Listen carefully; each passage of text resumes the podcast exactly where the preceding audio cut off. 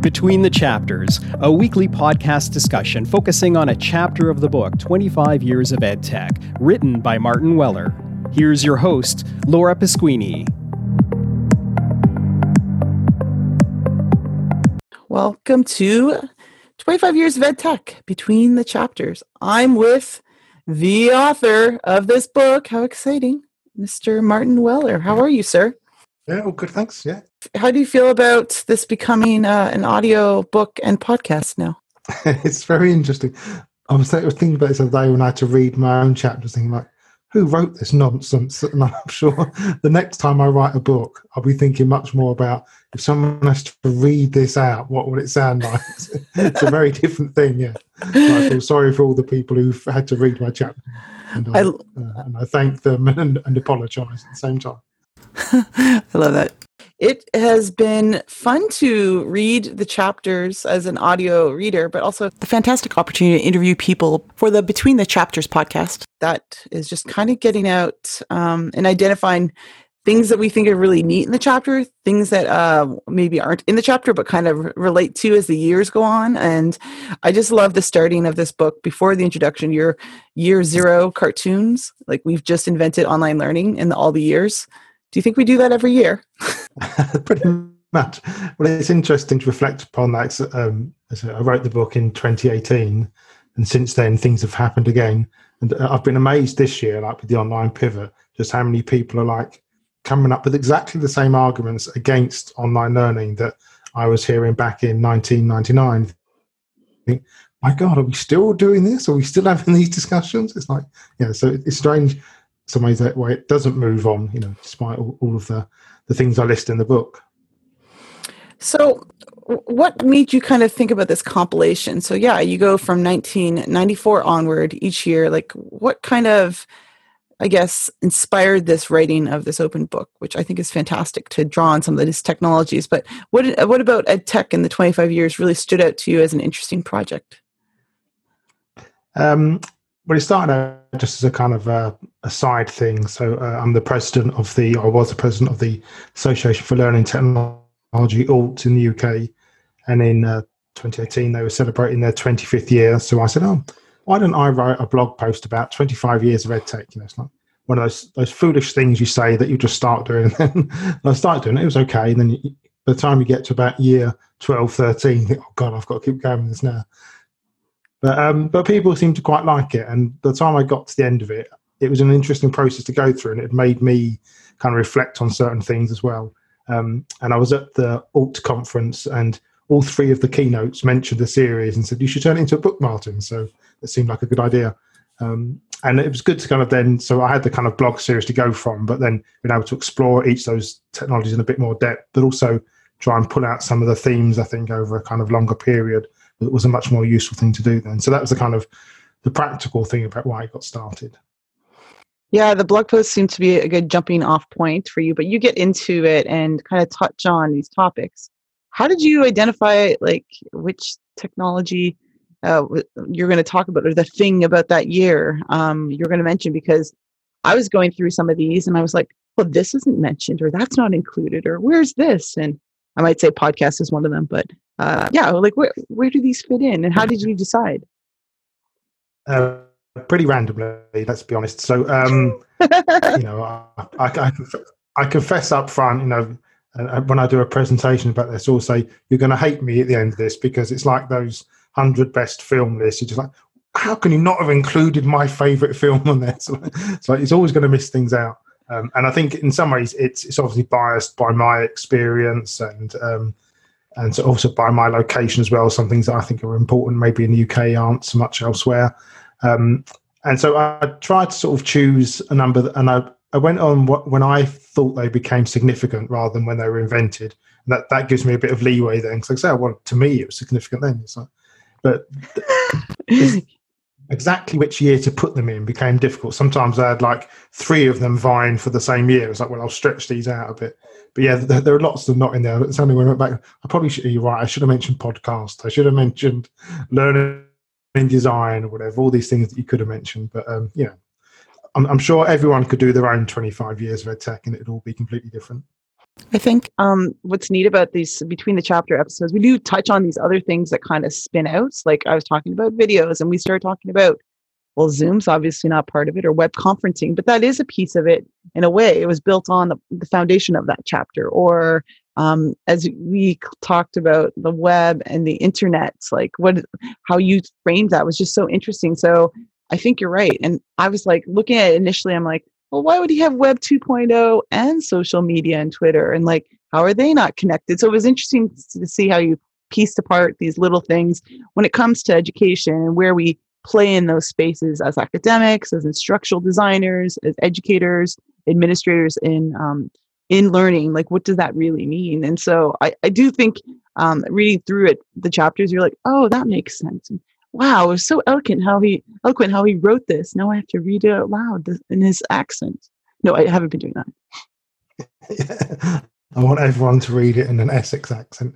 But yeah, no, I think it's. I, I think anyone reading this book will find some chapters that they sort of relate to, but also there might be there'll be some they think are missing there. But I think in many ways it was. We talked about the kind of motivation for writing. I think in many ways it's not so much the actual individual technologies that matter, but rather trying to map this history of recent innovation, I think. And I think the 25 years period, although it's kind of a nice number, it was also it sort of really hit that the, the mid 90s was when the you know the web and the internet started to become much more mainstream. So it's when educational technology really became in some ways synonymous with the internet. Um, and I think you know, as I set out in the start, the kind of motivations for it, and part of it is that kind of year zero thing you, you that you mentioned at the start. You know, it's like how many times you know do we see these articles about you know so and so is doing something amazingly new online you think no we've done this so it's not that new or you know uh, there's only the other day I saw like Google are going to reinvent universities.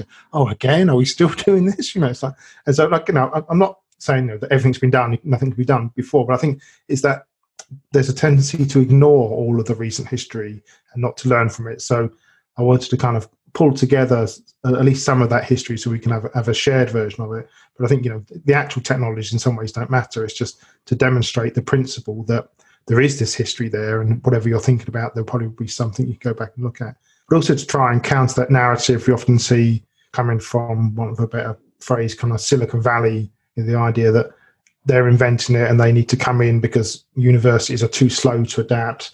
They, they can't, they need people from outside to come and change it for them. And I wanted to kind of demonstrate a, a history of innovation and exploration within universities as well. Yeah, I, I do like that. Uh, as a historian in my background, I, I think you said that right. Like the birth myth isn't really actually what happens when it goes applies to learning. And I also think your mapping of it offers um, contextualization and where it fits. And you have like the same sort of spirit as I do, and as being like kind of an archivist documentarist. Like you write about things as they go, but you also reflect back. And that's what I think this book largely does. And uh, you said it, it's personal, it's subjective, and that's great. And what I hope to talk about between the chapters are people's perspectives. And I've just reflected with a couple folks so far. I'm early on recording these episodes, but someone's perspective of the web looked different in the US than it does in the UK, than it does in Canada, where I grew up, and then other parts of the world, which I think is just so fascinating that they'll get a lens and a piece of where you were at and what was happening um, from a slice of where it was in time. So I like that idea. I'm looking forward to hearing the podcasts. And, and oh yeah, we tr- we trash talk you a little bit. How could yeah. you not have mentioned this? yeah, and I'm, I'm I'm trying to develop a nice thick skin, ready to go now. well, we do in a couple episodes we have questions. Um, and this might be like I don't know, maybe you like I'm happy to capture some of these um, just like questions I would ask Martin or anyone out loud. And so, really, it's throwing it back to the community in a way. Like, you don't have to have the answers, Martin. You can go, let's pose that to other people in, in ed tech. And that's the kind of neat thing about this is you provide um, a ground to start the conversation. And what do you want people to kind of, you know, do with that? So you provide the basis to share you're okay you're drawing out some themes and you like the idea of people adding to the work so this is written as a creative common open license book uh, what would you hope to see come out of some of these chapters you've written I think um, you know exactly that. People sort of exploring their own history and, and add into it, and you know, alternative versions of 25 years or 15 years, whatever it is. And I think um, I mentioned at the start of the book, in some ways, the choosing a technology per year um, is a useful approach, but it's also a flawed approach. I think you know, it doesn't pull out some of these longer themes you know, that we might want to address. Things like you know, academic labour, digital identity, those kind of things. Almost like they run through all of it, so you can almost have like a, a 25 years of accessibility, 25 years of you know digital identity. I think you can imagine different themes that sort of run through it, or you know, um, uh, feminism and in ed tech, all those kind of issues. I think so. In some ways, it's the kind of my one is like the the kind of very generic base one. And I think and actually there might be more interesting branches that, that come off from that, I think. I like the idea of that this is a springboard and people could take it and think about, yeah, like it doesn't have to be about a tool. It could be about a practice, a pedagogical practice, or it could be about mm-hmm. um, a way of knowing that some people might want to apply like theory and whatnot and frame it in different ways, like, like where ed tech has shifted around. Um, it is funny to read some chapters like the bulletin board and not think about current threaded discussions we have these days and what the community square looks like these days online and how some of those foundational things back in the mid 90s really do stand this test of time and and practice. So I, that's what i saw threaded through a lot of these. Um, it doesn't matter to the tool or the naming of a tool or a product or whatever it is uh, platform but it really is a common theme of how it's been built. I like how you kind of sequence through that and um, you're getting some high compliments. So we're not just critiquing here. We're we're giving you some high praise for these things too. So feel good about that. It was interesting. You, you, mentioned some of that stuff like bulletin board systems and wikis and stuff. And I think um, it was interesting to go back and look at those kind of early papers and that kind of stuff. And I think one of the things that stood out for me was that they really challenged the way we thought about education and knowledge construction. And people were really excited, for example, about hypertext, you know, and kind of non-linear text were really a, a thing that people thought, how do we how will we construct knowledge like this?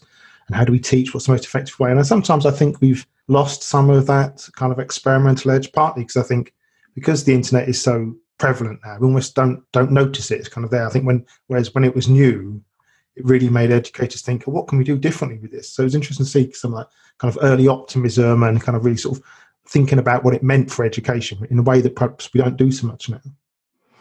Yeah, that that's come out in some early chapters as we reflect on our first times online, um, our first times experimenting with things.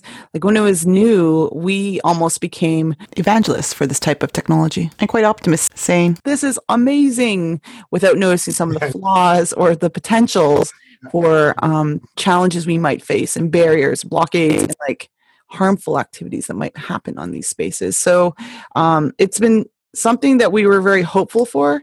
And I don't think I, I haven't lost all my hope. I'm a little more jaded these days. But like looking back even just 10 years ago, things look different in some of these spaces. And I, I it's something that you talk about and you start addressing in some of the later chapters. Like I'm thinking about the LMS, the MOOCs, Twitter and social media. Um, did you think we'd be at the place we are now in, in retrospect? no, no. I was one of those kind of early evangelists, like, why can't everyone get online? It's like, oh, everyone has come online, and now look what's happening. so I think you know, um, uh, when I do a when I do presentations about this, I sort of uh, and this when I think that perhaps I should have split the book up. It's on reflection I've thought this. I tend to sort of divide it into three phases: as a kind of the optimistic phase, then the mainstreaming phase, and then the pessimistic phase. I think you know, and I think that's kind of where we are now. And you know, I think some of the things we might have predicted, like we knew when the web came along that anyone could publish anything, you know, and, and that would include people publishing offensive things in the same, and, and particularly with blogs and those kind of things. But I think things that were difficult to predict would be like aggressive algorithms that would kind of feed this material to people and and that kind of loss of context that people would have around it. So, um, but there we are. I think that's kind of that that shows that that's a good kind of lesson for us as we go forward to kind of be more mindful of the kind of potential downsides to these things and, and you know and our role as educators is to kind of view them critically i think and, and engage with them in, in cautious and appropriate manners. Yeah I, and i do think you offer that even in this introduction. You say like it doesn't have to be the ones that are developing or the people that have the capitalism that's designing these things um, to be the last say especially when it comes to learning in ed tech spaces.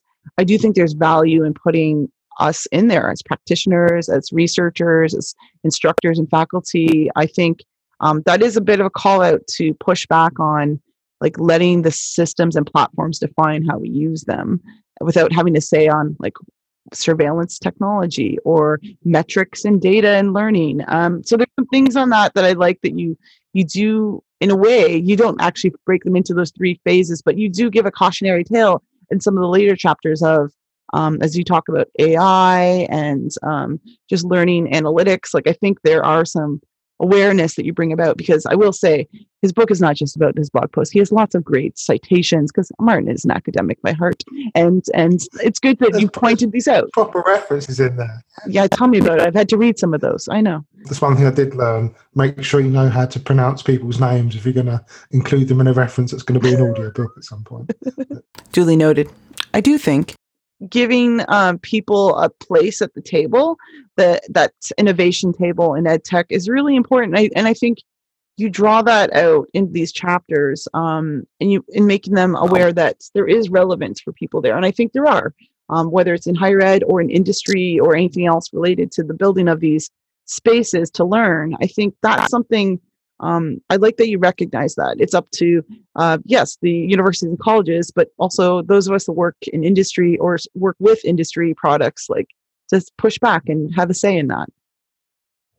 Yeah, that's right. And I think as educators, there's there's no point just saying all oh, this stuff's really bad. We're going to ignore it because you know it's a fundamental part of society now. So like we have to kind of engage with it somehow, and whether that's helping people build the kind of critical skills, the kind of uh, Mike Caulfield uh, four steps approach, those kind of things, or think critically, or conduct research in how this stuff does impact what people do. So I think there's a, a kind of role for us there as educators. I think as ed tech people also to kind of use it uh, uh, for appropriate purposes. I think it's easy sometimes just to dismiss all of it as horrible and nasty. But you know, we've seen with the the, re- the pandemic and the online pivot, you know, actually it's become really useful as a means to kind of help people carry on educating and, and, and not lose out. Yeah, I like that you bring that up with COVID um, and our, our switch to everyone going remote and distance learning online. I'd like to see the cartoon image of online learning now. Um, at the beginning of your book, it, it'd be like hair pulling out. What are some things that you're seeing in this last year? It feels like five years in 2020. What have you noticed in the last few months uh, with COVID 19 coming down and us moving almost everything virtually? Yeah, yeah, and I think it's been interesting to kind of see everyone everyone shift online and then people sort of rediscovering lots of things um, once again. And I think in some ways it makes the case for at least some knowledge of history um, pertinent. So, like for instance, some of the examples I give are things like I saw some the other day promoting, hey, because we've seen that exams are really bad and you know they they're a point of weakness in the system. We get everyone together. Why don't we move away from exams and we can use blockchain for, for assessment? It's like, and I want, well, why? Why blockchain? It's like so all those things that you say blockchain can do, we could already do through e-portfolios. So you should at least be able to ask the question, what does blockchain do that e-portfolios couldn't do? And how will your blockchain method overcome some of the problems that were around uh, e-portfolio? So I think just th- those type of examples show that if you don't know what's gone before, you can easily sort of be bamboozled by, hey, this thing's new, you know. And I think um, similarly, people have started to think, okay, now that everyone's online, why are we all creating online content? Why don't we create shared content between all the universities? Like, aha, let me tell you about learning objects. You know? That's again, what I was thinking like maybe, maybe that is a good idea. maybe that is a good idea, but you'll need to know why learning objects didn't really take off in the way we predicted. You know, so I can, and so just don't repeat those mistakes. You know? So I think you can go through lots of those kind of technologies and think about what we can learn from them in, in, in the in the pivot now. And I think again, a lot of it is, um, you know, although I sort of have criticisms with the VLE, LMS, you know, it's like actually most universities have got one of these. It's like you don't need some fancy new system. You know, you've got a system there. What you need is uh, investment in staff and to think about how you can use these things effectively and, and teach courses much more creatively. Yeah, I will say you, you building out like tw- 2002 is the learning management system. Like that's your hub for where you'd be kind of sharing, putting learning objects designed in a different way and also video. So your, your video chapter made me think of how people are relying so much on um, synchronous conversations uh, versus asynchronicity could be developed with open educational resources, open textbooks, plus a better learning object that could be created. and we don't need to jump to the new next thing because we have some of these foundational things that have been around for like 20 years almost. Um, what have you yeah. been recommending for folks as they kind of probably turn to you a little bit and go, huh, what am I doing? Or where, where should we be or what should we be focusing on? Yeah, I think it's interesting. Like, so I think um, it's interesting you mentioned the, the video chapter. I think that one probably hasn't aged as well because now we've all switched to Zoom and that, and that so I should have been talking more about synchronous lectures and those kind of things. But I think um, it's exactly that. So things like understand what online learning can give you and don't try and replicate that face-to-face model. And it's been amazing to see kind of just how much the lecture is just such a fundamental part of higher education. It's like, how will we deliver our lectures online? It's like, you don't have to. You can move away from lectures. You can be asynchronous. You know, you can develop content. You can, you know, you can use OER to build up some of that stuff. You can have all these kind of different activities. It's it's interesting, kind of, to see in some ways, kind of how wedded people are to the idea of of, of the lecture, the kind of synchronous lecture and, and seminar as a tool. Um, so I think you know that would be it. Would be I understand in in the pivot and the kind of emergency change, it's difficult to learn all this stuff in one go. But I think you know to to learn to kind of take advantage of the things that that that the internet can give you. And I think for for learners in particular, you know, it's like those things. So again, you know, why are we recreating exams with horrible proctoring software when you could be doing different types of assessment? You know, that that really take advantage of being online. Yeah, and I will say, like, I should call out your title for the introduction is the historical amnesia of EdTech. So we're quick to forget and say that we're reinventing again, and that's the thread throughout. Um, and you brought up a couple other points. It's not necessarily the tool but it's the maybe the support. It's the infrastructure at your institution. It's the training needed. It's the staffing needed um, for the hours and time it takes to do some of this really well. Like i didn't learn this overnight. I still learn. Like and it's been 15 plus years for me. And i think um, you're right like your snapshot gives people an idea of spaces they could still consider and what we've done in the past is relevant for what we're going to do for moving forwards in looking at this list of chapters was it was there one that was super easy for you to write right away like I like I was like, oh, what can I write right away? Just looking at this list. Like, what did you do it in any order, or did you go year by year? Yeah, yeah. I started at the start and went forward each time, uh, but I, I, did draw up a list for myself what I was going to do in each year. But I, I shuffled a few around. I, I, think the web was an easy one to write. I think in some ways the the web sort of really forms the foundation for all of this, and not just in terms of the technology, but in terms of what it means for society. That kind of whole democratization of the publishing process and broadcast process. In, in many ways, we're still struggling with that that issue now that's kind of fundamental to everything that we're doing, you know, both good and bad. And so I think that that kind of chapter fell out quite easily, I think, you know, um, when you sort of lived through it. Um, something, I, you know, I think the VLE chapter was reasonably easy because I've, I've been through that process enough, you know, so, um, so some of them were, um, I think, kind of more outside of my comfort zone. You know, it's like a, uh, so I, I, went off on a bit of a riff. And I think that the last chapter, the kind of technical dystopia, I think there are people who are much better writers about that than, than I am, you know, and I quote a few of them in that chapter. But I wanted to kind of at least kind of kind of register that, I think. Yeah, but I'm glad you did bring up other things that we should consider, whether it's AI or blockchain or the, the dystopian considerations we need to think about because it would be i think you have highlighted some ups and downs and some cautionary tales um, that that's part of it is the future. So this stopped in 2018 um, what would you be writing in 2019 or 2020 have you thought about that?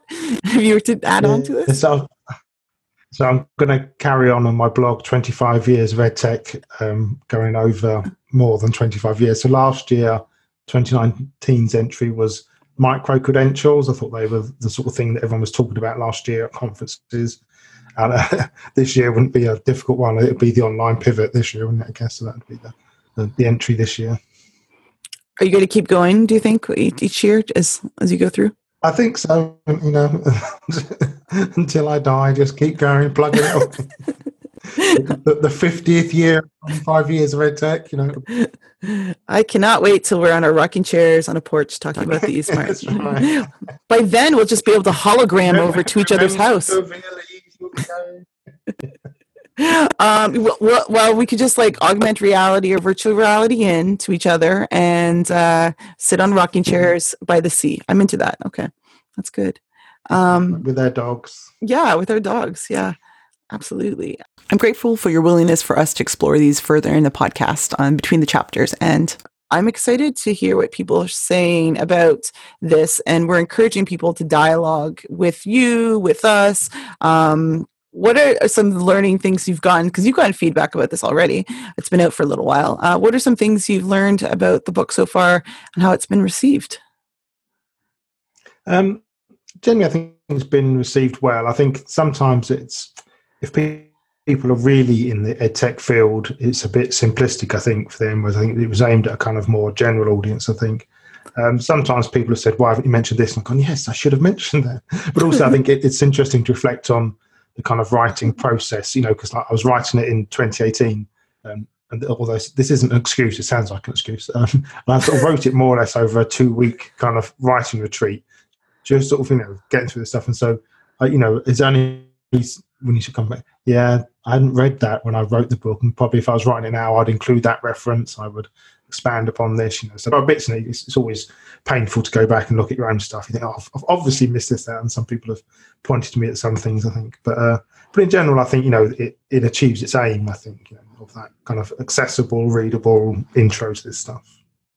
Yeah, I do think it's a good uh, a good piece to pass on to multiple audiences, and yeah, ed tech friends will read it and know most of these things. But I do think expanding it so people have a bigger understanding of how people work in learning technologies is really critical. So thank you for like opening that to other audiences. And hey, it's a book. It's like not a live living wiki document, and it's going to have things that are, are going to change and evolve and update, and that's okay.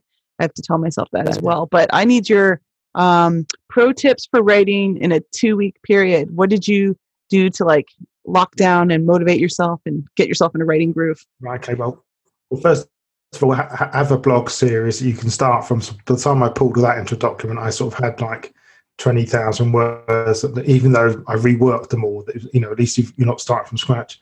Yeah, take yourself off to a remote cottage in Cornwall in the middle of a really big storm where no one can move and can't go out of the house with your dog and just right away. That's that's the tip. Isolation and a good cottage. Okay, I'm going to work on that. Um, and then, uh, what are things that uh, you would like people reading this? Um, like, what are questions or things you want to pose to people reading this uh, as they go through this, and what do you want them to think about? I think you know, for them, if they if they're in this area, to think, oh, which technology would they put in that year or where would they put this one? And if they would include the same technology you know um, how it reflects in their context what their experience of it is. So think of it very much as a kind of a springboard i think for those kind of things. Um, and yeah uh, or any other technologies. I think particularly in i'd love to hear in kind of in different contexts as well you know actually where we live this was a really big technology for a while or something you know, which I, I may not know about or may have missed yeah, I do like the different lenses of like geographically where we sit and maybe in different kinds of types of institutions or organizations we're from. Like, oh, that wasn't really relevant, but we did do these things. So I I'm curious to see what people are learning from this as well. Um, well, is there anything else about the book I haven't asked you that you'd like to mention? Uh, any cautionary things I shouldn't be bantering or debating about in this book? Uh, things like that. No, say thanks to Athabasca Press for for going with the idea, you know, and making it open license. I think it's, it's always interesting. The fact that it's an open book meant that we could do the uh, audio version and the podcast version, and you can do all these other things around it. It's kind of it's a good example of the benefits of publishing openly. I think. Yeah, so and it just that, reaches more people. It, it, stands up as a, as a model in itself. I think, which uh, absolutely, yeah hey i'm about access and sharing and sharing knowledge and i'm, I'm grateful for you uh, producing this book coming on this podcast maybe coming on other episodes we'll see and uh, talking and having discussions because i think people um, do see it as like in conversation with the community um, both in inside and outside ed tech and it's hopefully going to be a great starting point for more uh, banter chat questions thinking and critical conversations that we really need to have. So thank you Martin well, thank you. I really appreciate you taking the time to do these podcasts. I've been flattered, stroked, embarrassed that people are spending time like reading the book, doing podcasts. Isn't it? So that's great. You've been listening to Between the Chapters with your host, Laura Pasquini. For more information or to subscribe to Between the Chapters and 25 Years of Ed Tech, visit 25years.opened.ca.